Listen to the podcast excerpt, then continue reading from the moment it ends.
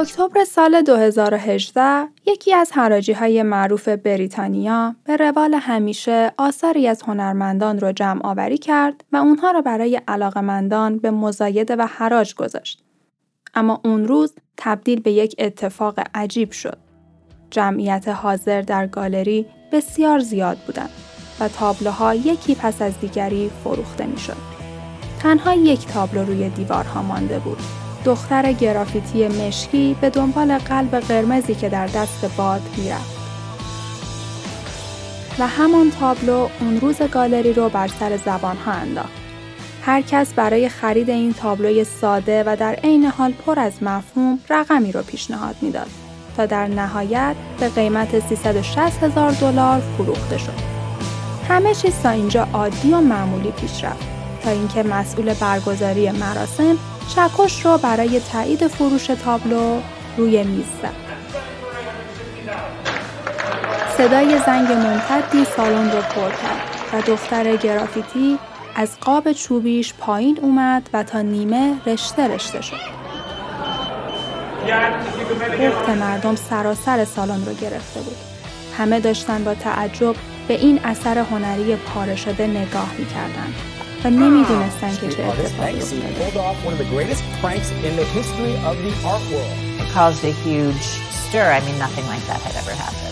El mundo del arte no salía de su asombro y la verdad. a sinistra anche questa ragazza che apre la bocca, insomma. That stunt has already increased the value of that painting up to 7 million dollars. It plays on people's fears and emotions and what true value is. Where do we place value in society? Who does art belong to? He created an art history moment and wrote himself again into the history books.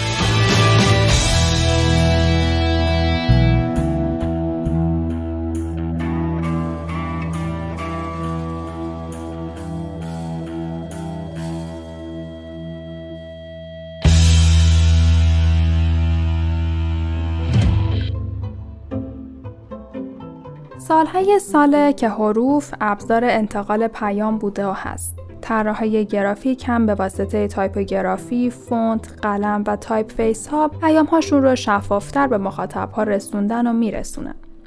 اما مشکل از کجا شروع شد؟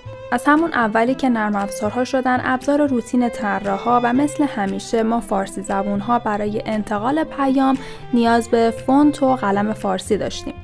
فونت و قلمی که یگانه و بدیع باشه و حق مولف و کپی رایت رو رعایت کنه و بشه به صورت مطمئن ازش استفاده کرد.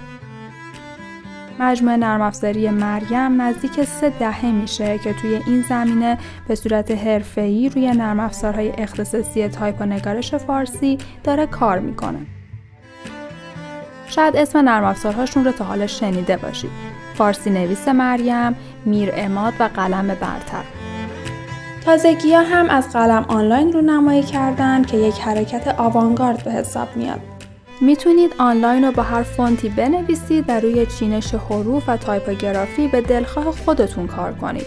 توی نسخه آزمایشی فونت نستعلیق و شکسته هم هست که پیشنهاد می‌کنیم حتما تستشون کنید. خلاصه که اگه طراح گرافیک هستید مجموعه نرم افزاری مریم حسابی حرفه‌ای و جوابش رو پس داده و البته که اسپانسر این اپیزود از رادیو روزرنگ هم هست.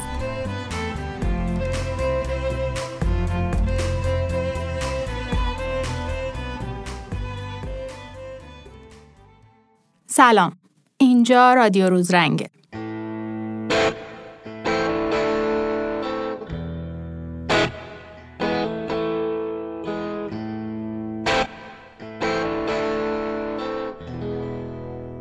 روزرنگ یه رسانه مرجع برای هنره و اینجا در رادیو روزرنگ قراره در مورد هر چیزی که به هنر مربوط میشه صحبت کنیم.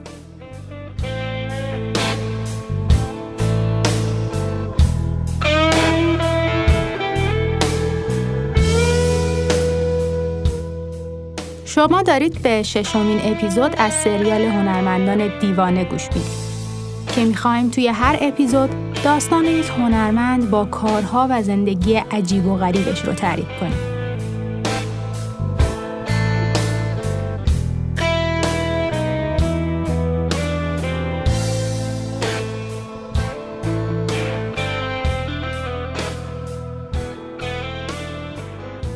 دیوونگی ها کار هیچ کس نمی‌تونست باشه جز هنرمند خیابونی مشهور این روزا یعنی بنکسی. بنکسی لحظه تاریخی رو برای خودش رقم زد.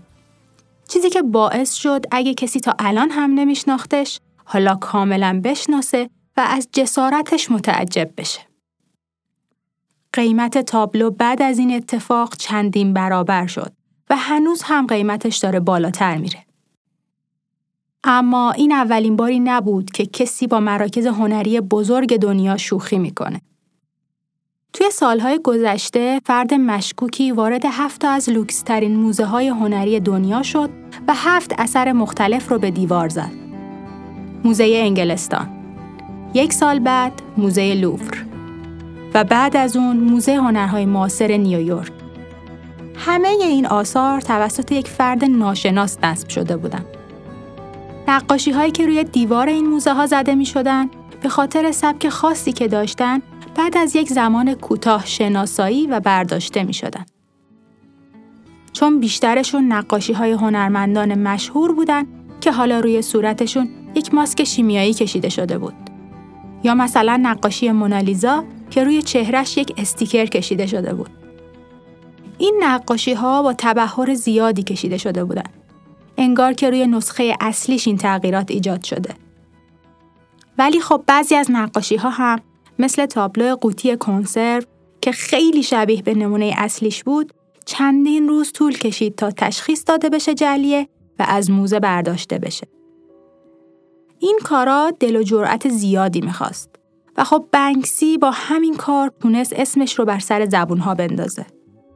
اون کسیه که تونست بارها و بارها از سخت ترین تدابیر امنیتی بگذره و نقاشی های خودش رو در کنار آثار هنرمندان برجسته مثل پیکاسو، مونک و اندی وارهول به دیوار بزنه. بنکسی با این کار هم قصد داشت قوانین ارزشگذاری روی کارهای هنری رو زیر سوال ببره، هم نشون بده بدون اینکه آثارش از نظر منتقدان و کارشناسان در رده کارهای فاخر باشن، چیزی از تابلوهای به دیوار زده شده کم ندارن. اما ما از این هنرمند عجیب و نترس فقط یه اسم می‌دونیم. اونم توی دنیایی که همه با تمام قوا وارد میشن و به ریسمان هر چیزی برای شهرت چنگ می‌زنن.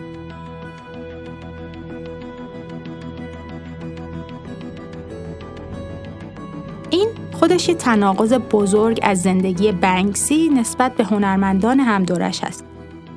اون کسیه که خودش رو درگیر هواشی زندگی نمی‌کنه دقدقه های بزرگتری داره. هیچ کس نمی‌دونه که اون کیه. اصلا یک نفره یا یک گروه از نقاش های مختلف هستن. اما واقعا چه فرقی داره که هویت واقعی بنکسی مربوط به چه کسیه؟ اصلا چه چیزی قرار هویت ما رو مشخص کنه؟ چهرمون، اسممون، میزان تحصیلات یا خانوادهمون؟ چی قراره از این من جلوی آینه یک شخصیت بسازه؟ اینو هممون می‌دونیم که هیچی به جز افکارمون نمی‌تونه معرف ما باشه. بقیه چیزا حاشیه و تزئینهای روزمرن که یه وقتا زیادی هم خودمون رو درگیرش می‌کنیم. اما بنکسی خیلی خوب از پس این شخصیت سازی بر اومده. ما نمی‌دونیم اون کیه. ممکنه بارها تا حالا باهاش برخورد داشته باشیم و نشناخته باشیمش. ولی با افکارش آشناییم. و چه چیزی جز افکار ما معرف ماست؟ وقتی اینطوری فکر می‌کنیم می‌بینیم خیلی هم ظاهر آدمایی مثل بنکسی اهمیت نداره. اون همین الانش هم مشهوره و سراسر دنیا میشناسنش. دیگه چه فرقی می‌کنه که یک بازیگر باشه یا یک موسیقیدان یا هر کس دیگه ای؟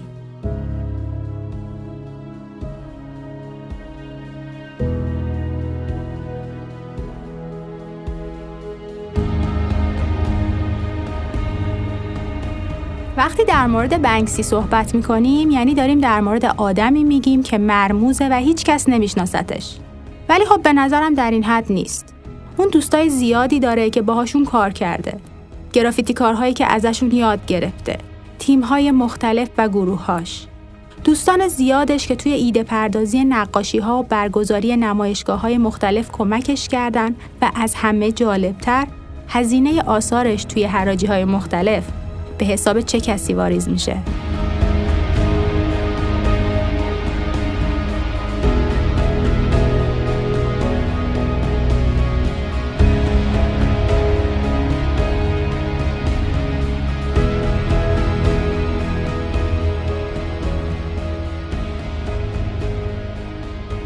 قطعا دامنه زیادی از آدم ها میشناسنش.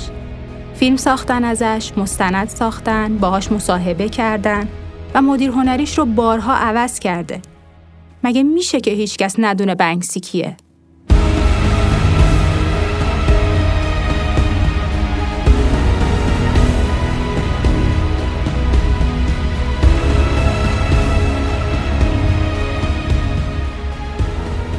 چیزی که معلومه اینه که جامعه و مردم نمیشناسنش که به نظرم همینم باعث شده که بنکسی یه برند جذاب توی هنر باشه و در واقع بهش اعتبار داده.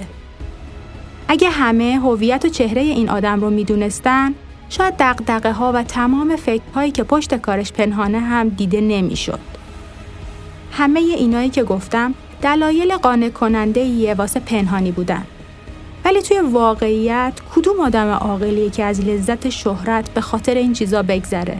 که توی گالری ها و بین هنرمندا همه در موردت حرف بزنن و تو مثل یه آبر از کنارشون رد بشی. این خودش یه جور دیوونگیه.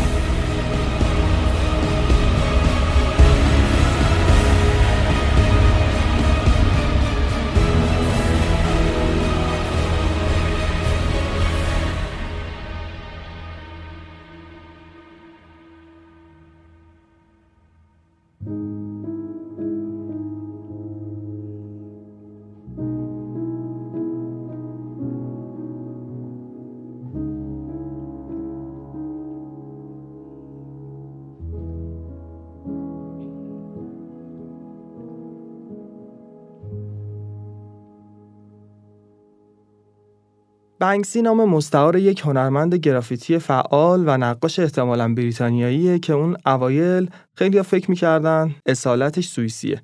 اما خودش بعدها این موضوع رو رد کرده. خودش میگه من متولد یه شهر کوچیک تو جنوب انگلستان هستم. وقتی که ده سالم بود یکی از بچه های مدرسه تو خیابون نقاشی می‌کشید.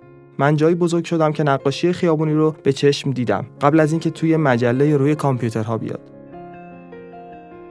احتمالا منظور شهر بریستوله ما فرض بر واقعی بودن این موضوع می‌ذاریم که بنگسی در خیابونها و کوچه های بریستول بزرگ شده. در زمانی که زبان مردم اسپری های رنگی و جملاتشون نوشتن بر روی دیوارهای سطح شهر بود.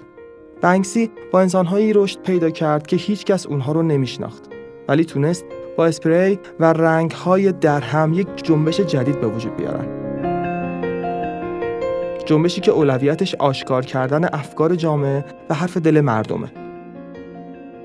بنکسی تو دهه 1980 یه بچه مدرسه‌ای عجیب بود که داشت تلاش می‌کرد ببینه که توی چه کاری خوبه. طبق شایعاتی میگن که اون فرزند یک تکنیسیان دستگاه فتوکپی و خودش مدتی شاگرد قصابی بوده.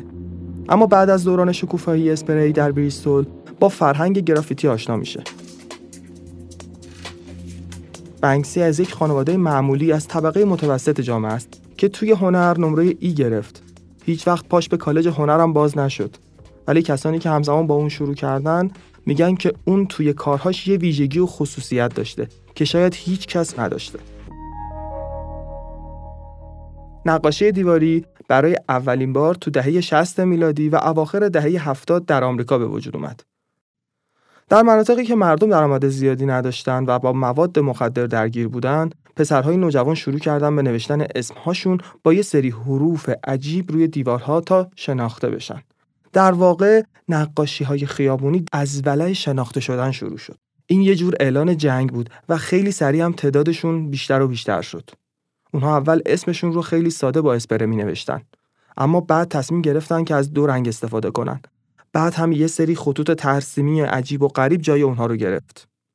معمولا جایی که گاهی بسیار خطرناک بود حوض نوشتن می‌کردن و در واقع اونها خطر رو به جونشون میخریدن تا خودشون رو نشون بدن و اصلا هم براشون مهم نبود که برای کسی این نوشته ها معنایی داشته باشه یا نه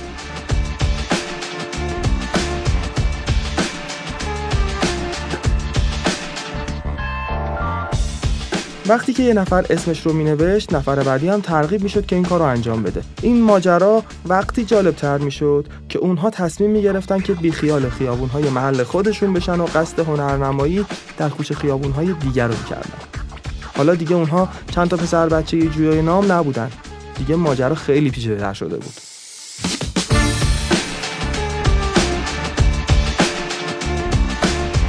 بعد از این مرحله بود که همه چی وارد فضای دیگه ای شد. دیگه در حد نوشتن اسم نبود.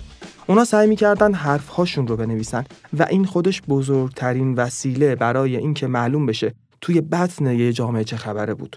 شاید بشه گفت که نقاشی خیابونی ضربان قلب یه جامعه است. این ماجرا فقط مربوط به خیابونها نبود. از خیابونها شروع شد و کم کم به حروف و نشانه های پشت سندلی های اتوبوس داخل دستشویی ها و بعد هم تبدیل شد به نوشته های روی ایستگاه ها و واگن های قطار و مترو. و به جایی رسید که هیچ چیزی نمی‌تونست جای مترو رو برای آرتیست های نوجوان بگیره. این اتفاق شروع جنبشی برای آغاز انقلاب ها و پایان جنگ ها بود. در واقع این رنگ ها و دیوارهای خط خطی صدای مردمی بود که هیچ کس جای اونها زندگی نمی کرد و هیچ گوش شنوایی هم برای حرفهای جور و جورشون نبود. نقاشی دیواری در واقع یک هنر اعتراضی، یک واکنش، یک انگیزه ناگهانی بود که توی یه لحظه مثل جرقه در ذهن خالقش زده می‌شد. خیلی هیجانی، پر انرژی و غیر قابل پیش بینی بود. طوری که وقتی اسپری رو دستت می‌گیری دیگه به هیچ چی فکر نمی کنی. ذهنت از همه چی خالیه. فقط تو هستی و دیواری که روبروته. ولی هرچی که کار بیشتر جلو رفت خودشون هم از این حجم از خلاقیت متعجب شدن. و این خودش انگیزه خیلی زیادی بود برای کشیدن نقاشی های بیشتر و بیشتر. این یه جور حمله بود اما خب میشه بهش گفت این یک حمله اعتیادآور بود. چون کسی که یک بار این کارو می‌کنه طعم شیرین جسارت رو حس می‌کنه و احتمالا دیگه نمی‌تونه ترکش کنه. دیگه بعد از این هیچ حسی نمی‌تونه جای ترس و اون لحظه ای که آدرنالین توی خون به شدت بالا رفته رو بگیره. کم شهر داشت پر می شد از هنرمندان نوجوانی که یک اسپری دستشون گرفته بودن و در سطح شهر می چرخیدن. بعدش هم سوار اتوبوس می شدن یا سوار قطارها و افتخار می کردن به اینکه یک نقاشی رو از این گوشه و کنار شهر اونها کشیدن. در واقع این نقاشی ها احساس مالکیت رو نسبت به اون دیوار و اون بنا بهشون می‌داد. احساس مالکیت رو به آدمهایی می‌داد که هیچی توی زندگی نداشتن. اما بیایید اون طرف ماجرا رو هم بگیم که مردم شهر خیلی ناراحت بودند و بسیار احساس نفرت داشتن نسبت به این موضوع. همین هم باعث شد که کم کم پلیس وارد کار بشه تا این موزل اجتماعی رو حل کنه. و اینجا شروع مخالفت آشکار و برخوردهای جدی حکومتداران و پلیس با گرافیتی کارها بود.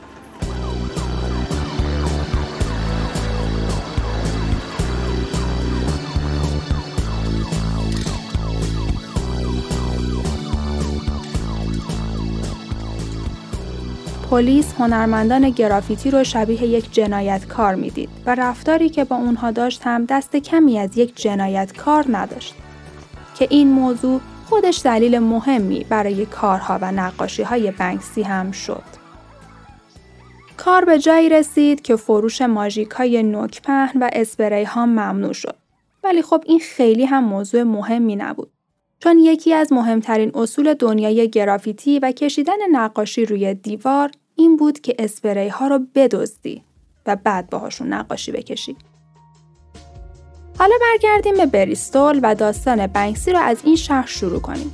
اما قبلش اینم بگم بد نیست که فرهنگ نقاشی های خیابانی و موسیقی های هیپ هاپ که خیلی اون موقع طرفدارای زیادی داشت با هم سر از بریستول درآوردن. بنیانگذار هنر گرافیت و هیپ هاپ توی بریستول از شخصی به نام رابرت دونایر میاد که اون رو به نامهای تیریدی و دی هم میشناختن. اون مدتی نیویورک بود و بعدش در اوایل دهه 80 این هنر رو با خودش به بریستول آورد. تیریدی افراد زیادی رو به خودش جلب کرد. دیدن آثار او باعث می شد تا نقاشی جای خودش رو به نوشتن حروف و کلمات روی دیوارها بده.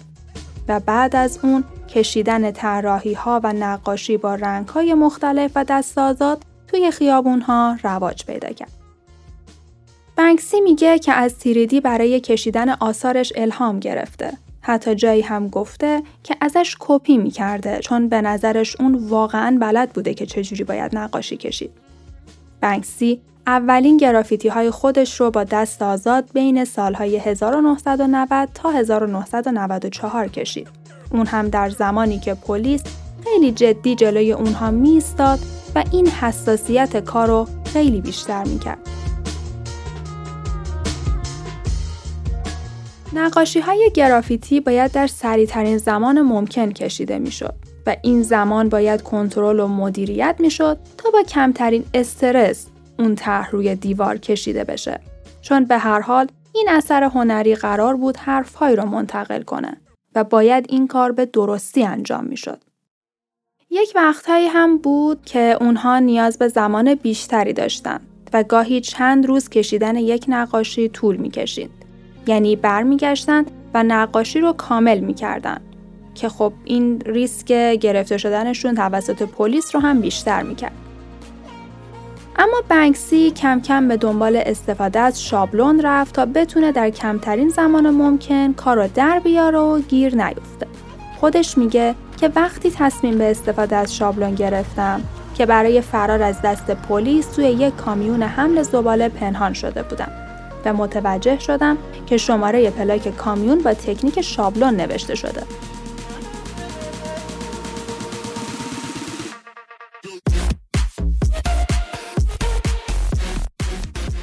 با استفاده از شابلون کارهای بنکسی بسیار بیشتر و بیشتر توی بریستول و حتی لندن مورد توجه قرار گرفت. اما خب اعتراضات مردم هم کماکان زیاد بود و همه می‌گفتن شهری که نمی‌تونه خرابکارها رو جمع جور کنه شهریه که از نظر مردم از کنترل خارج شده است. و این موضوع باعث شد تا فشارهای پلیس هم خیلی بیشتر بشه. اونا گروه های زیادی رو برای پیدا کردن گرافیتی ها گذاشته بودن و تعداد زیادی رو هم دستگیر کردن. بهشون می‌گفتن که اگر یک نفر از دوستانتون رو معرفی کنید خودتون رو نجات می‌دید و اگر هم قبول نکنید به عنوان یک جنایتکار تنبیه میشید. این اتفاق باعث شد که اکثر طراحا کاراشون رو متوقف کنن و این دقیقا همون چیزی بود که مسئولین دنبالش میگشتن. اونهایی هم که این کار رو ادامه دادن و بیخیال نشدن مجبور به مخفیانه زندگی کردن شدن و دقیقا همین زمان بود که اسم بنکسی کنار نقاشی های خیابانی نوشته شد.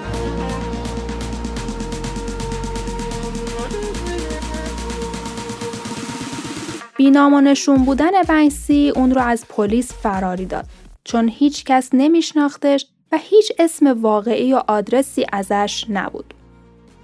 بنکسی سال 1990 و بعد از این خلع به وجود اومده وارد کار شد.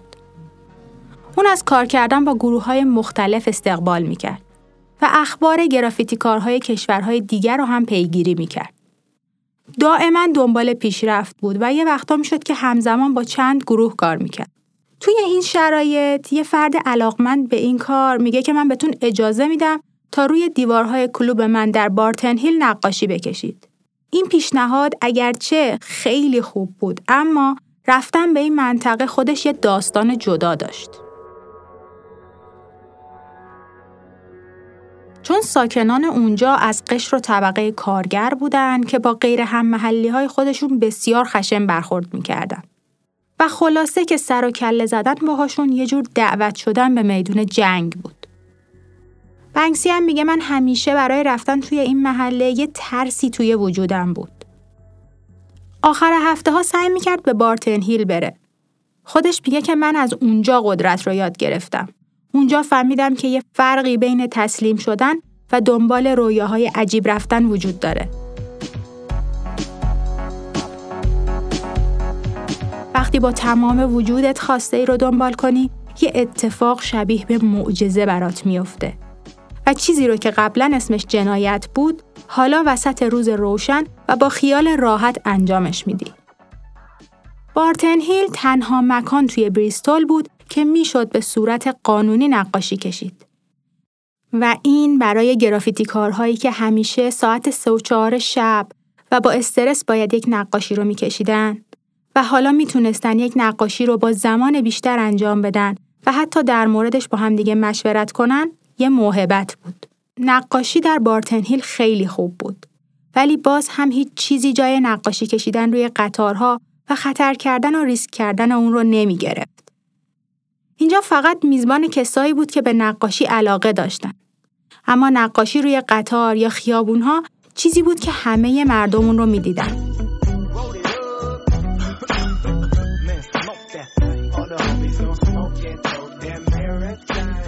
ژان میشل باسکیات و کیس هریس آغازگر هنر خیابانی مدرن اونطور که ما اونو می‌شناسیم بودن.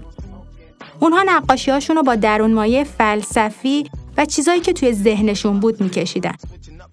به نظر می اومد که اونها به مفاهیمی که توسط عموم جامعه شناخته می‌شد دست پیدا می‌کردن و اونها رو میکشیدن تا توسط تعداد زیادی از مردم دیده و فهمیده بشه. کار باسکیات تاثیر زیادی روی روند کاری بنکسی داشت. اما هیچ کس نمی‌تونه منکر تأثیر زیادی که هنرمند فرانسوی یعنی بلک لورانت روی بنکسی گذاشت بشه.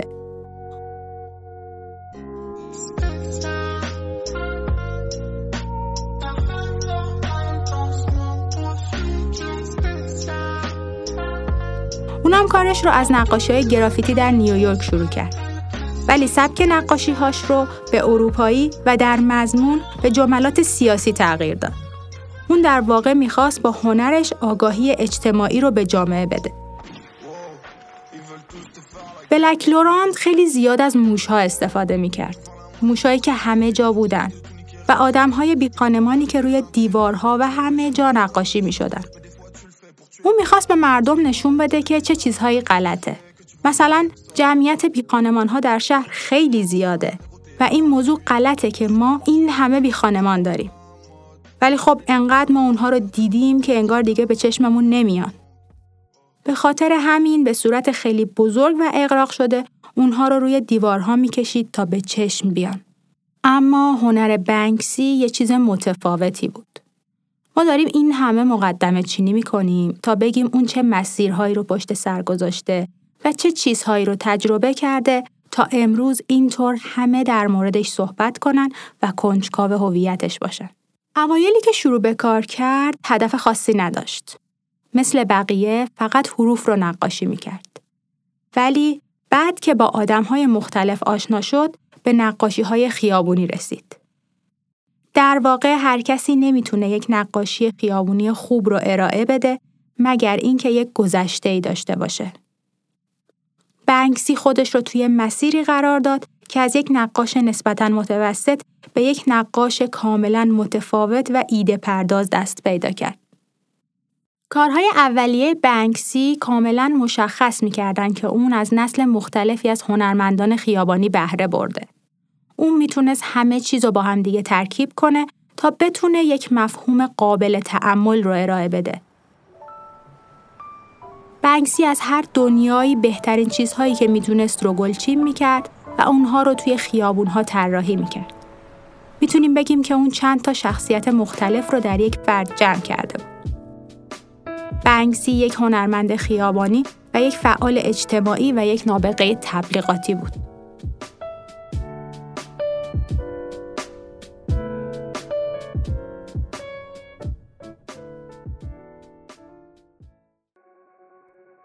وضعیت نقاشی های خیابونی همینطور ادامه داشت تا زمانی که اعتراض و نارضایتی ها توی بریتانیا خیلی زیاد شد. مردم دو قسمت شده بودند. یک سری به مخالفت با حکومت بلند شدن و طرف دیگه طرفدار حکومت بودن. شرایط خیلی بدی در بریتانیا حاکم بود. اما این شرایط تونست اولین حرکت جدی برای بنکسی باشه. در واقع اون تونست از این شرایط استفاده کنه تا مدل فکر کردنش رو که انعکاس مفاهیم ضد اسارت، ضد جنگ و ضد قدرت بودن رو نشون بده. اون به صورت آشکار از طبقه کارگر و بیبزاعت حمایت می‌کرد. و در واقع ابعاد مختلف این موضوع به صورت ویژه‌ای روی ذهنیت بنکسی تاثیر گذاشت. هرچند کارهای بنکسی بر تصویرسازی های بسری و پیکرسازی برای به نمایش گذاشتن پیامهاش تکیه داره. اما اون توی نوشتههاش نظرات سریح سیاسی داده.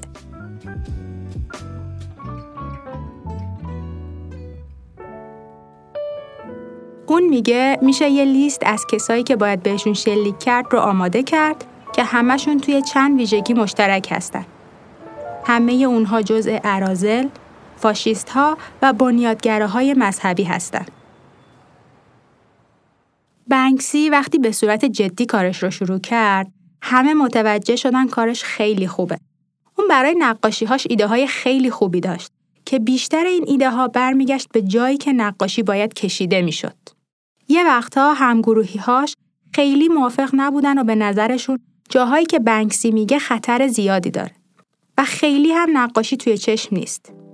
اما فردای اون روز وقتی که سوار اتوبوس می‌شدن می‌دیدن که توی یک مسیر و از طبقه بالای اتوبوس جایی که همتراز با چشمه این نقاشی دیده بسیار خوبی داره.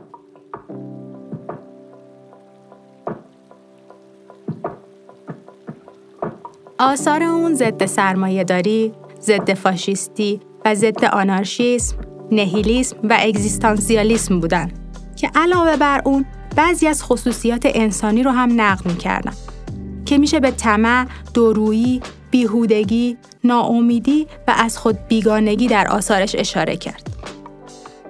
بنگسی کسی بود که همیشه نظرات سیاسیش رو توی حالتی از تنز بیان می‌کرد. اون میگه انقدر وضع موجود جهان حالم رو به هم می‌زنه که نمی‌تونم بقیه پای سیبم رو بخورم.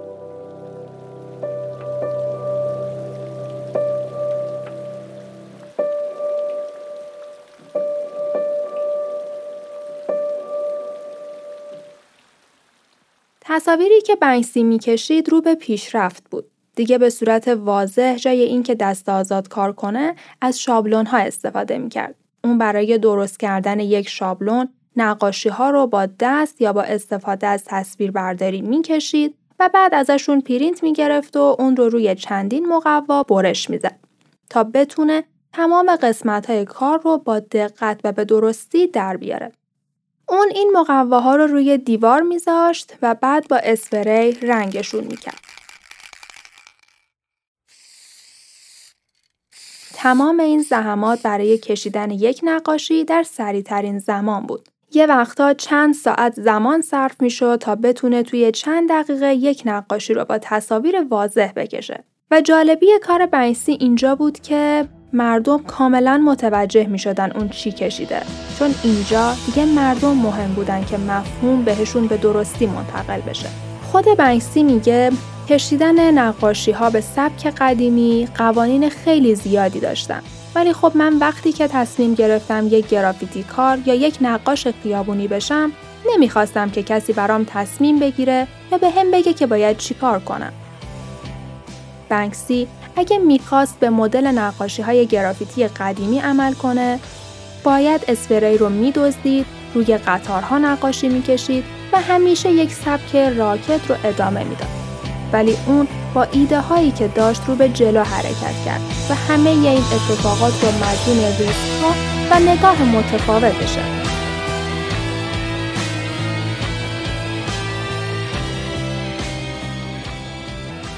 بنکسی با آثاری که حالا دیگه کاملا یک شخصیت و یک وجهه مستقل گرفته بودند داشت شناخته می‌شد. از بریستول به پاریس، نیویورک و شهرهایی که می‌خواست حرفش به گوش مردم برسه می‌رفت. کم کم رفت سراغ نقاشی هایی با سایز بزرگ.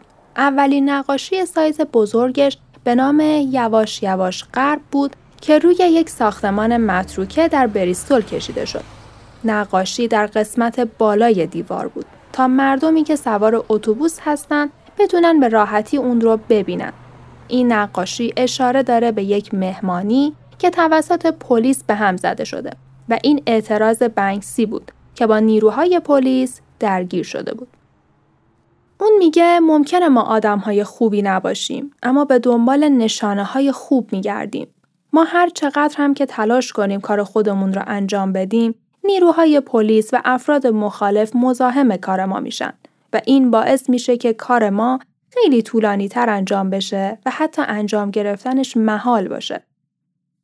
این نقاشی معلوم کرد که بعد از این سبک کاری اون به چه صورته. حالا دیگه مسیر حرکت اون از یک نقاش خیابانی به وضوح تغییر پیدا کرد و داشت به سمت هنر مدرن کشیده می‌شد. بنکسی توی سال 2000 یک نمایشگاه کوچیک رو توی رستوران بندر بریستول برگزار کرد. مردم توی این نمایشگاه شاهد آثاری بودند که توسط یک خرابکار روی بوم نقاشی کشیده شده. این نمایشگاه توجه بسیار زیادی رو به خودش جلب کرد.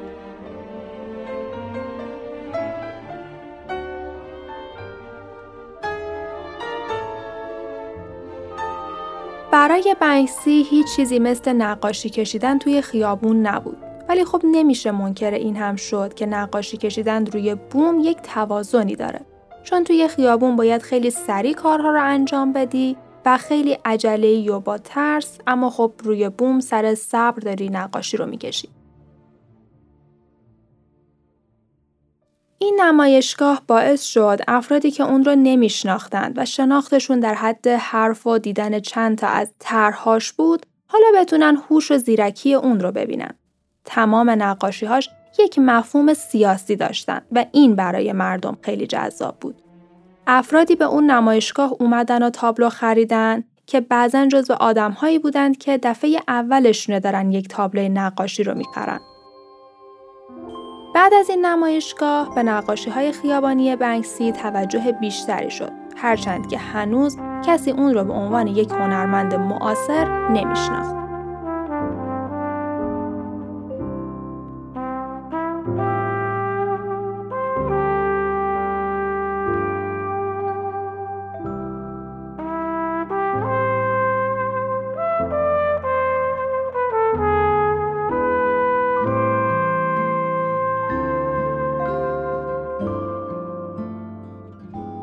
کم کم موشا و میمون ها در سرتاسر سر لندن ظاهر شدن. اونها زبان بصری جدیدی بودن که داشت حرفای متفاوتی رو می‌زد. خود بنکسی میگه از موشا استفاده کردم چون می‌خواستم در مورد چیزی حرف بزنم که به فرهنگ زیرزمینی مربوط میشه. هر چیزی که از فاضلاب داره بیرون میاد. خیلیا فکر می‌کنن که من می‌خوام همه بازنده های بیچاره رو دور همدیگه جمع کنم تا بتونم جمعیتی که زیر زمین هستن رو به روی زمین بیارم تا شهرها رو متلاشی کنم اما هدف من آگاهی دادن و نه بیشتر.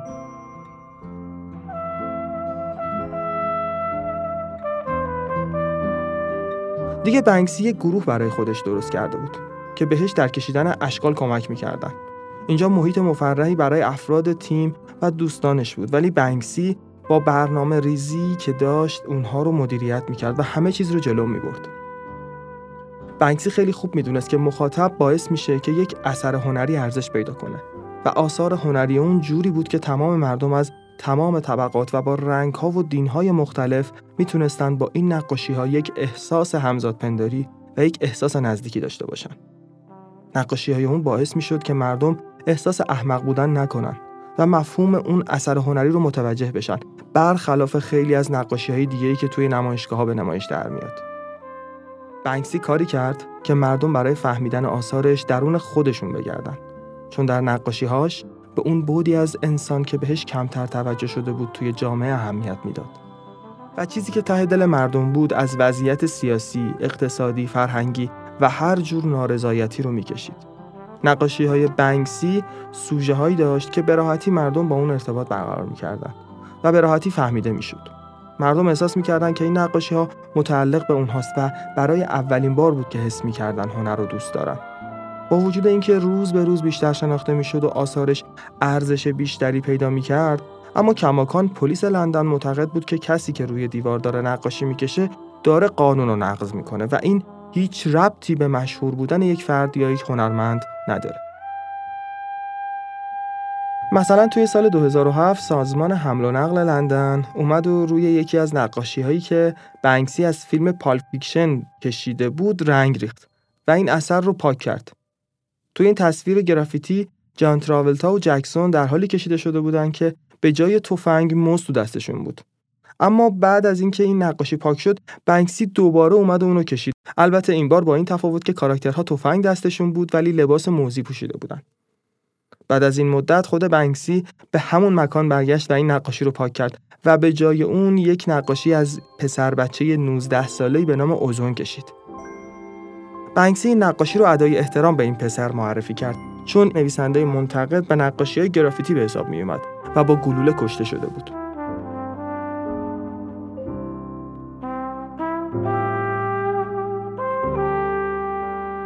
آخرین باری که اینجا اومدم مزخرفی کشیدم از دو تا مرد که لباس موز پوشیدن و تفنگ به دست گرفتن. وقتی اوزون از بین ما رفت، ما یک گرافیتی نویس نترس و اینطور که پیداست یک منتقد نکته بین رو از دست دادیم. تصویرسازی های بنکسی متفاوت بود. سرشار از نمادهای متفاوت برای نشون دادن مفهومی که می‌خواست. از موشها برای نشون دادن کارهای سرعتی استفاده می‌کرد. از میمون ها هم به جای انسان ها استفاده می‌کرد ولی جاهایی که به هوش بیشتری نیاز داشتن. به نظر بنکسی میمون ها کارشون جالبتر از آدما بود. و یه جوری از اونها استفاده می‌کرد که انگار قرار یه روز اونها صاحب دنیای ما بشن. دنیایی که ما از بینش خواهیم برد.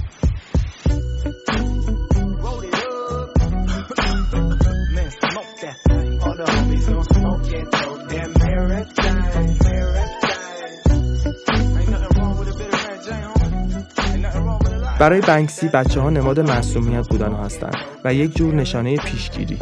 اون بچه ها رو در نقاشی هاش می‌کشه تا نشون بده سادگی یا خوشحالی می‌تونه هنوزم وجود داشته باشه. حتی پلیس هم در نقاشی های اون بودن. اونا نماد افرادی بودن که جایگاه قدرت داشتن و باید زیر سوال می‌رفتن. اما باز همین مطلق نیست. اون بعضی از پلیس ها رو جوری نشون می‌داد که انگار مجبورن یه سری قوانین رو انجام بدن در حالی که خودشون از درون باهاش مخالفن. اینها نمادهای اصلی بنکسی بودن و نقش خیلی زیادی هم در آثارش داشتن. اون با این نمادها نشون میده که ما کجای جامعه هستیم. بعد از این اون نمایشگاه دیگری رو هم راه انداخت و در اونجا معروفترین آثارش رو روی بوم کشید.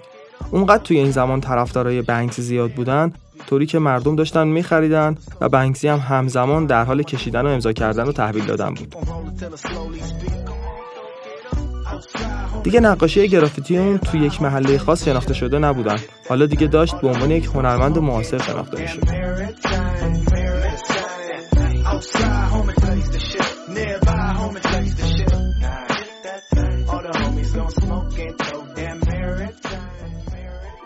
کم کم به عنوان پیشروترین نقاش گرافیتی شناخته شد تا جایی که در ها بر علیه جنگ، سیاست و مشکلات دیگه مردم نقاشی های بنکسی رو در دست می گرفتن و این نشون می‌داد که اون داشت راه درستی رو می‌رفت. در واقع جنگ، اختلاف ها و نارضایتی مردم نقش مهمی توی پیشرفت بنکسی داشت. شعارهای نب جنگ توی اون دوره خیلی رواج پیدا کرده بود و داشت یک خط فکری جدیدی رو ارائه می‌داد. اون تونست مسائلی را مطرح کنه که توی ذهن مردم بود. چیزهایی که هر کسی ابزار بیان کردنش رو نداره. به خاطر همین هم بود که مردم می‌دونستند که این نقاش داره چه مفهومی رو منتقل می‌کنه.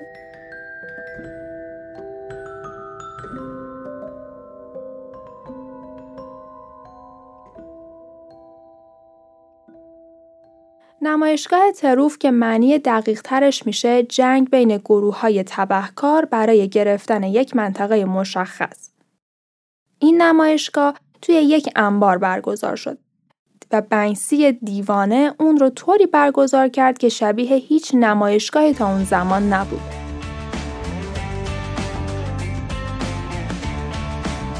اون علاوه بر تابلوهای عجیب از وسایل دیگه هم برای بزرگنمایی و اقراق کارهاش استفاده کرده بود. دو تا ماشین ون رو به صورت وارونه روی هم گذاشته بود و روی اون رو پر از نقاشی و نوشته های مختلف کرده بود. اما ماجرا به همینجا ختم نشد. اون حیواناتی مثل گوسفند، خوک و گاو را آورده بود و روی بدن آنها نقاشی کشیده بود. که این موضوع حاشیه های خیلی زیادی هم داشت. بعضی از مخالفان و منتقدان می‌گفتند که این کار برخلاف حقوق حیواناته ولی خب بنکسی پیش های لازم رو کرده بود.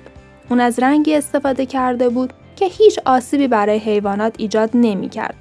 ولی خب باز هم افرادی بودند که اعتراض نسبت به این ماجرا داشتند و حتی یکی دو نفر به نشانه اعتراض خودشون را با زنجیرهایی در اطراف اون حیوانات بستند. این نمایشگاه موفقیت های زیادی را برای بنکسی داشت. تابلوهای او با قیمت های خوبی فروخته می شدن و دیگه داشتن به دارایی های ارزشمندی تبدیل می شدن. توی همون سال بود که بنکسی به نمایشگاه انگلیس رفت و اثر خودش رو کنار آثار هنرمندان معروف به نمایش گذاشت. بعدش هم که به نمایشگاه در پاریس و نیویورک رفت. وارد شدن به این نمایشگاه ها، گذشتن از دیوارهای امنیتی و چسباندن یک اثر هنری خودش خیلی کار جسورانه ایه. ولی اون به اینها راضی نبود و در موزه لوور یک تابلوی بزرگ رو با درل به دیوار موزه زد. تابلویی که روی اون یک موش خشک شده به خودش دینامیت بسته بود.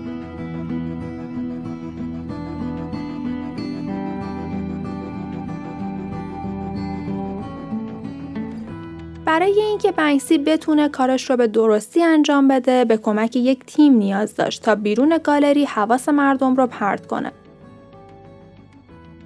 به نظر میاد دوستانش دعوای پرسر و صدایی جلوی ورودی موزه راه مینداختن تا بنکسی فرصت مناسب رو برای نصب تابلو داشته باشه.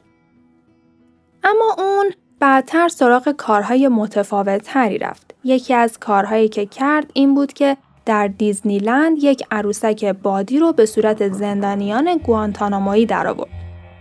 به او یک لباس سرهمی نارنجی پوشاند و یک کیسه سیاه روی سرش کشید. دستاش رو بست و اون رو به حالت یک اعدامی درآورد. اون هم جلوی ریل قطار تفریحی و جایی که دقیقا در معرض دید تماشاچی ها بود. انجام دادن این کار دیوونگی خیلی زیادی می‌خواست ولی خب فکر می‌کنم به فکری که پشت اون بود میارزید.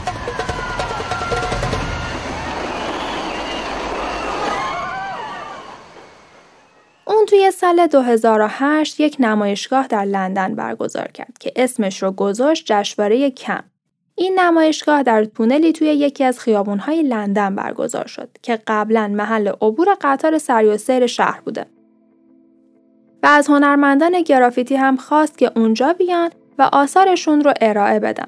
علت نامگذاری جشنواره کن هم به خاطر شبیه بودنش به جشنواره فیلم کنه و دهنکجی و اعتراضش نسبت به این جشنواره. اما جدایی از این نمایشگاه ها بنکسی هنوز داشت به نقاشی های گرافیتیش با دقت و همت خیلی زیادی ادامه می‌داد. به شهرها و کشورهای مختلف مثل استرالیا، پاریس، آمریکا و کانادا رفت و روی دیوارهایشون نقاشی می‌کشید. شهرت او کاری کرد که مردم خونه ای که روی دیوارش نقاشی بنکسی بود رو با قیمت بسیار زیادی میفروختند. در فوریه سال 2007 صاحب خونه ای که کاری از بنکسی روی دیوار داشت خونش را از طریق گالری Red Propeller برای فروش گذاشت و در بروشور این اثر نوشته شد یک دیوار نگاره به همراه یک خانه به فروش می رسد. چون دیواری که اون روش نقاشی کرده بود و جدا می‌کردن و در نمایشگاه ها به نمایش میذاشتن. در سال 2004 بنکسی یک شوخی با اسکناس های ده پوندی کرد. اون تعدادی اسکناس تولید کرد که در اونها سر ملکه رو با سر پرنسس دایانا عوض کرد و به جای بانک انگلستان عبارت بنکسی انگلستان رو روی اونها نوشت. این اسکناس ها اولین بار توی یک کارناوال روی سر مردم ریخته شد. و جالب اینجاست مردمی که این اسکناس ها رو جمع کردن می‌خواستن با اون خرید کنن. بعضی از این اسکناس ها در ایبی به فروش گذاشته شد. اونقدر استقبال از این اثر زیاد شد که این اسکناس های ده پوندی به 200 پوند فروخته می‌شد.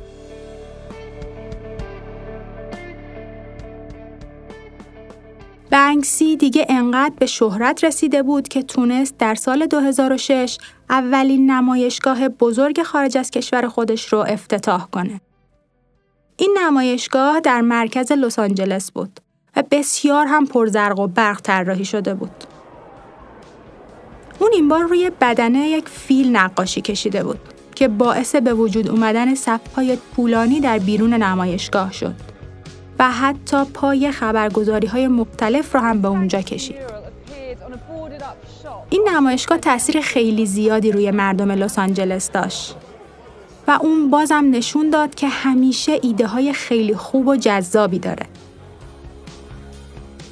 بازیگرهای هالیوودی و افراد مشهور زیادی به این نمایشگاه اومدن که میشه به آنجلینا جولی و براد پیت هم اشاره کرد. اونها حتی چند تا از تابلوهای بنکسی رو هم خریدن. این نمایشگاه خیلی مورد توجه واقع شد و برای مردم خیلی ارزشمند بود. ولی باز بنکسی رو راضی نمی‌کرد. اینا هنر خیابونی نبودن. نقاشی های خیابونی توسط افراد ناشناخته توی مکانهای عمومی کشیده میشه و هر کسی که حتی به هنر علاقه نداشته باشه هم می‌تونه اون رو ببینه. و این چیزی بود که کمتر توی نمایشگاه ها شاهدش بود.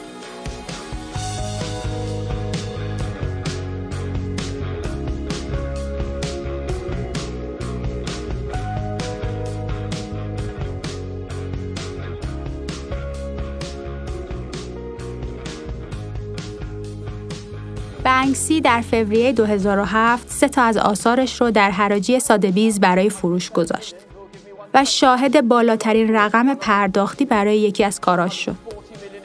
قیمتی نزدیک به 102 هزار پوند. دو گرافیتی دیگه هم به ترتیب به قیمت 37200 و 31200 پوند به فروش رسید. که هر سه اونها قیمتی بسیار بیشتر از چیزی که پیش بینی شده بود داشتن. حراج روز بعد هم میزبان سه تا کار دیگه از بنکسی بود که هر سه اونها هم با قیمتهای به طور قابل توجهی بالاتر از پیشبینی های اولیه فروخته شدن. در روز دوم حراج بنکسی تصاویر مردمی رو در وبسایتش منتشر کرد که داشتن برای خرید آثارش التماس می‌کردن. اون برای این تصاویر نوشت باورم نمی شود شما احمق ها این آشغال ها را می خرید. حتی اون یه تابلو هم مربوط به این موضوع کشید. اون مردمی رو کشید که برای خرید یک تابلو اصرار داشتن. در حالی که روی اون تابلو فقط همین جمله نوشته شده بود. بنکسی مدتی بعد کلیپی رو در وبسایتش منتشر کرد و تابلو رو به طور کامل سوزوند. اینجا بود که اون دیوونگی رو به حد اعلای خودش رسوند.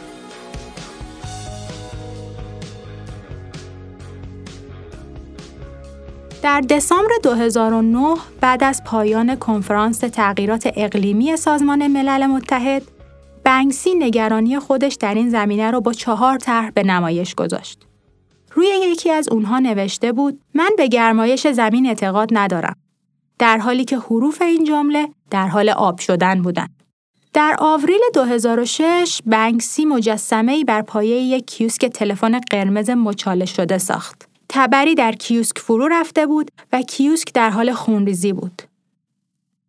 این اثر هنری در گوشه ای از خیابان سوهو در لندن قرار گرفت که بعداً جمع آوری شد. منتقدان نوشتند این بیانیه تصویری فوق‌العاده است که تحول بیتی را از یک شرکت ارتباطی سنتی به یک مجموعه مدرن بیان می کند. بعدها این کیوسک هم در گالری ها با قیمت بسیار زیادی به فروش رفت.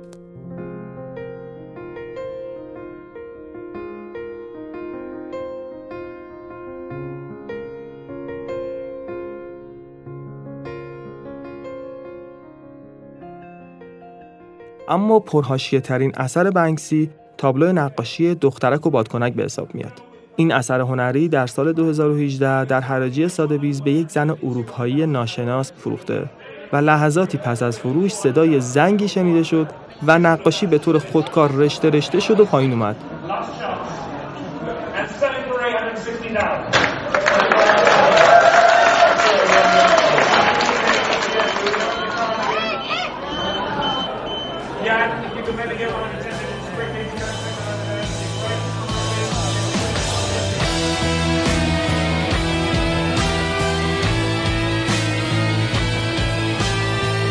در نهایت بخشی از نقاشی که فقط بادکنک قرمز اون مشخصه سالم باقی موند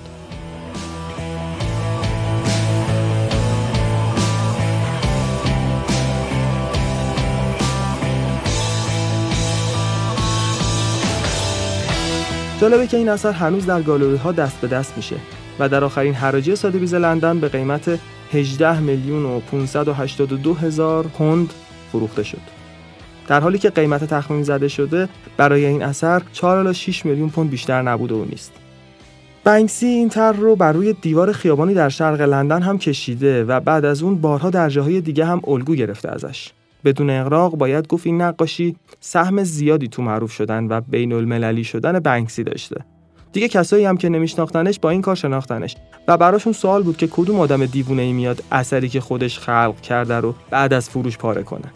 اما اینم می‌تونیم بگیم که شاید اون با احساسات مردم بازی کرد تا قیمت تابلو رو به بیشتر از 18 میلیون پوند برسونه. شاید هم نه.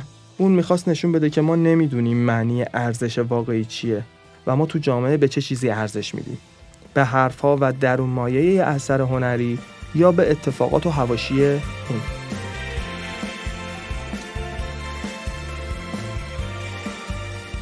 اون در سال 2010 مستند خروج از مغازه کادو فروشی رو ساخت. همزمان با انتشار این مستند هفت کار جدید در تورنتو کانادا روی دیوارها کشید که خیلی زود اونها منتقل یا روشون پوشونده شد.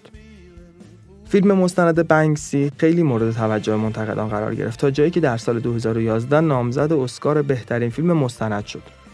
با وجود اینکه بنکسی از این جشنواره‌ها خیلی خوشش نمیومد، اما میگه که نامزد شدن فیلم من در اسکان واقعا قافلگیرم کرد. من با دستای پشت پرده برگزاری این مراسم ها خیلی موافق نیستم ولی حاضرم که برای این نامزدی خاص استثنا قائل بشم. اون زمان برگزاری جشنواره در سراسر لس آنجلس گرافیتی های متعددی رو خلق کرد. خیلی هم فکر می‌کردن که با یه لباس مبدل به صورت ناشناس توی مراسم میاد تا اگر برنده شد با حضور ناگهانیش همه قافلگیر بشن. اما خب این جایزه اسکار به بنکسی تعلق نگرفت. بنکسی توی این مستند داستان زندگی یه آدم معمولی فرانسوی رو میگه که عاشق فیلم برداریه و از همین طریق هم با بنکسی آشنا میشه. بنکسی هم میگه حالا که بقیه فکر می‌کنن باید از من مستند ساخت پس خودم هم از آدمی مستند بسازم که به نظرم ارزشش رو داره. آشنا شدن این فیلم بردار با بنکسی اتفاقات خیلی عجیبی برای این هنرمند مرموز بود.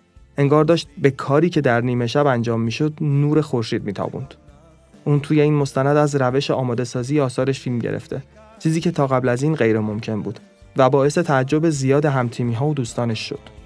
اما بنکسی خودش میگه که فیلم گرفتن از کارهای من لازم بود چون معمولا اونها چند روز بعد ناپدید میشن.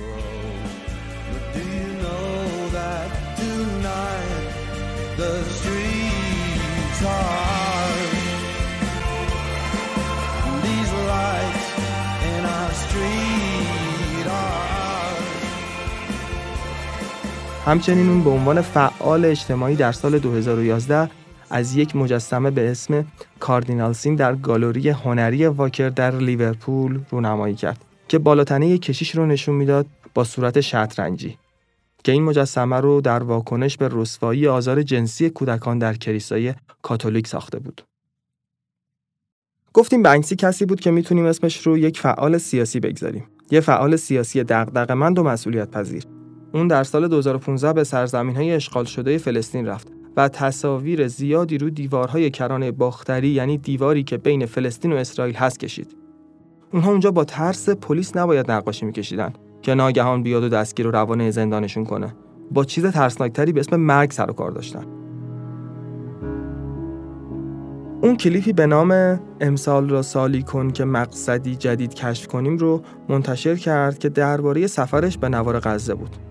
اما رفتن به شهر جنگ زده ای مثل فلسطین ماجرای عجیب خودش رو داشت. اینکه چجوری وسایلت رو ببری توی این شهر، چجوری وسایل مورد نیازت رو پیدا کنی و اینکه موقعی که می‌خوای برگردی چطور وسایلت رو برگردونی و از همه مهمتر اینکه عکسی که گرفتی و روی لپتاپ داری رو چجوری بتونی از کشور بیرون ببری. حتی ماشین پیدا کردن و جایی برای موندن هم کار چندان ساده ای نبود. بنکسی و تیمش با این بهونه که دارن میرن با بچه های غزه نقاشی کار کنن وسایلشون رو وارد این کشور کردن. چون بازارهای زیادی توی خیابونهای فلسطین نبود که راحت بشه وسایل مورد نیاز رو تهیه کرد. نقاشی های بنکسی اکثرا شبیه حفره‌ای بود که روی دیوار به وجود اومده بودن و کاراکترهایی که بیشترشون بچه بودن. اون می‌خواست در پس دیوار شکافته شده بهشت و زیبایی هاش رو به کودکان و مردم زندانی در اونجا هدیه بده. نقاشی دیگر اون اینطور بود که چند کودک دارن تاب بازی می‌کنن در حالی که طناب اونها از یک برج دیدبانی آویزان بود. بنکسی به نیویورک تایمز در مورد این نقاشی ها میگه که نمی‌خوام طرف فلسطین یا اسرائیل رو بگیرم اما وقتی می‌بینم کل محله های شهر به تلی از خاک بدل شده و هیچ امیدی به آینده نیست انگار داشتم به یک مرکز بزرگ از عضوگیری برای تروریست ها نگاه می‌کردم. به نظرم به خاطر خودمون هم که شده باید این مشکل رو از این منطقه رفع کنیم چون هر کسی به نوبه خودش سهمی در این ویرانی داره.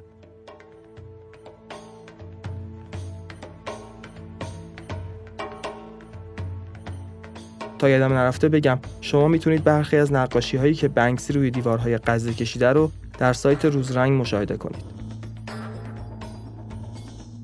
بنکسی و تیمش نزدیک دو هفته توی این منطقه موندن و از اونجایی که نقاشی های اون همشون یک درونمایی سیاسی داشتن قبل از اینکه کسی متوجه این مفهوم و درونمایه بشه فلسطین رو ترک کردن. اگر بنکسی روی دیوار لندن می نوشت خب چیزی بود که مردم می دیدند و حتما روزنامه های معروف مثل نیویورک تایمز و گاردین در موردش مطالبی رو می نوشتن. اما در مورد فلسطین ماجرا خیلی فرق داشت. اون جونش رو در معرض خطر گذاشته بود. رفتن بنکسی به فلسطین یک پیام خیلی مهم بود. اون اگرچه تونسته بود با موش و گربه بازیهاش افکار مردم رو به سمت خودش جلب کنه ولی نشون داد که علاوه بر این چیزها حرفای مهمتر و دقدقه های مهمتری هم توی ذهنش داره.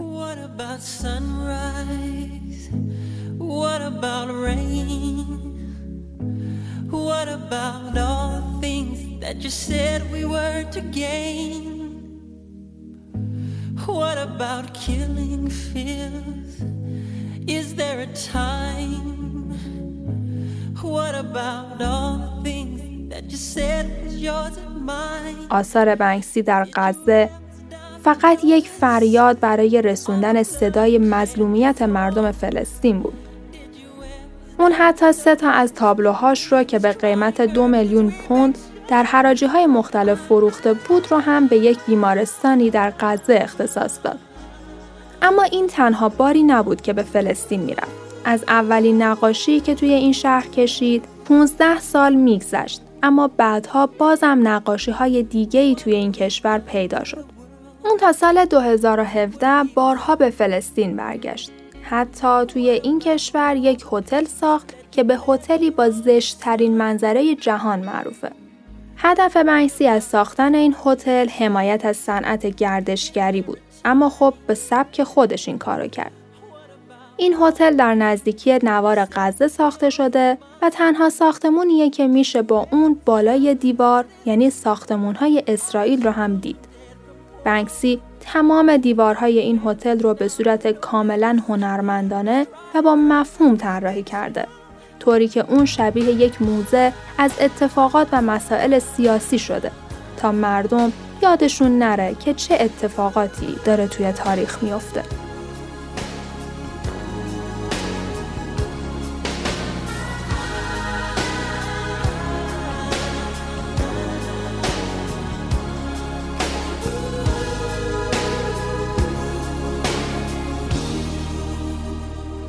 90 میلادی یه برنامه بریتانیایی تصاویری رو از بنکسی در حالی که داشت روی دیوار نقاشی می‌کشید با صورت شطرنجی نشون داد. این برنامه باعث شد که برای همه معلوم بشه که اون چجوری و با چه ابزاری کار می‌کنه و اونقدرها هم که به نظر میاد کارش ساده نیست.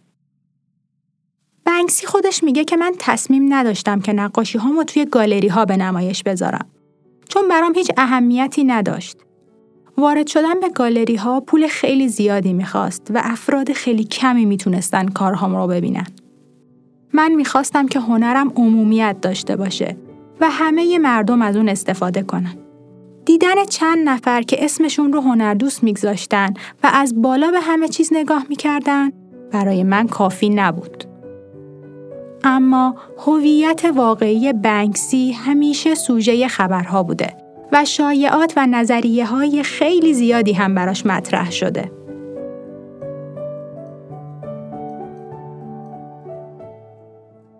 بیشتر این شایعات اسم بنکسی رو کنار رابین بنکس یا رابین گانینگهام قرار میده. رابین گانینگهام مردی متولد 1973 در شهر بریستوله که به صورت تخصصی موسیقی می‌خونه. علاوه بر این به گفته یکی از دوستانش در هنرهای تجسمی هم استعداد خیلی زیادی داره. گانینگهام در حدود سال 2000 به لندن مهاجرت می‌کنه و این شایعات زمانی عجیب تر میشه که بدونیم تعداد زیادی از مهمترین کارهای بنکسی هم در حوالی همین مکان کشیده شده.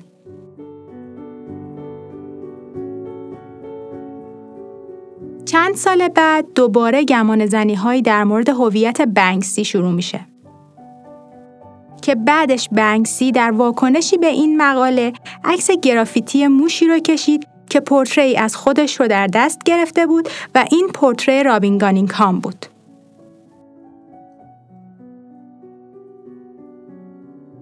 بنکسی خودش روی وبسایتش میگه که من نمی‌تونم نظر بدم که بنکس ممکنه چه کسی باشه و چه کسی نباشه. ولی هر کسی که بقیه میگن خوب نقاشی می‌کشه به نظر من نمی‌تونه بنکسی باشه.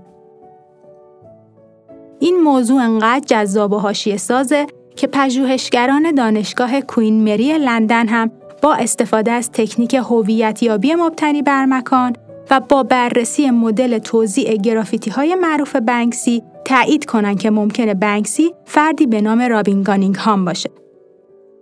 همه اینها احتمال اینکه گانینگ هام خود بنکسی باشه رو تقویت می‌کنه. ولی باز هیچ کس نمی‌دونه بنکسی دقیقا چه کسیه.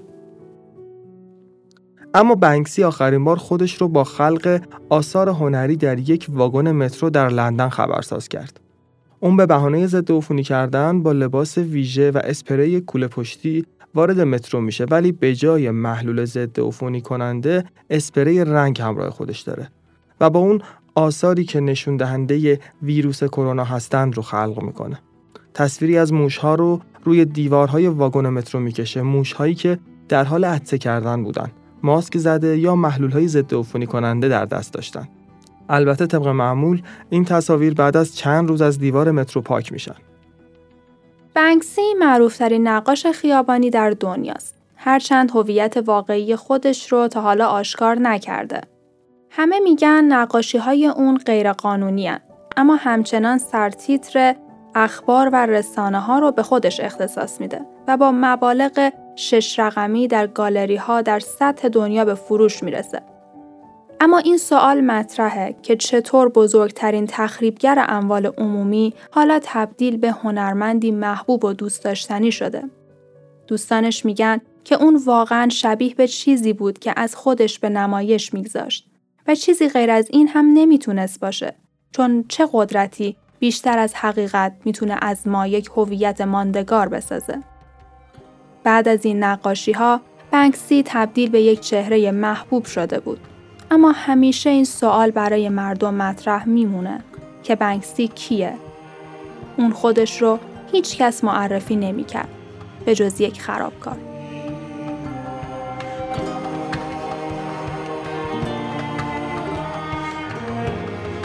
این اپیزود توسط استودیو روزرنگ در اردیبهشت 1401 تهیه شده. و گویندگان آن هنگام شکوهیان، علی پوربافرانی و بهشت بلند نظر هستند. شما ششمین اپیزود از سریال هنرمندان دیوانه را شنیدید. در اپیزودهای بعد هم می‌خوایم از هنرمندان دیوانه بگیم. پس همراهمون باشید و رادیو روزرنگ را در پادگیرها دنبال کنید.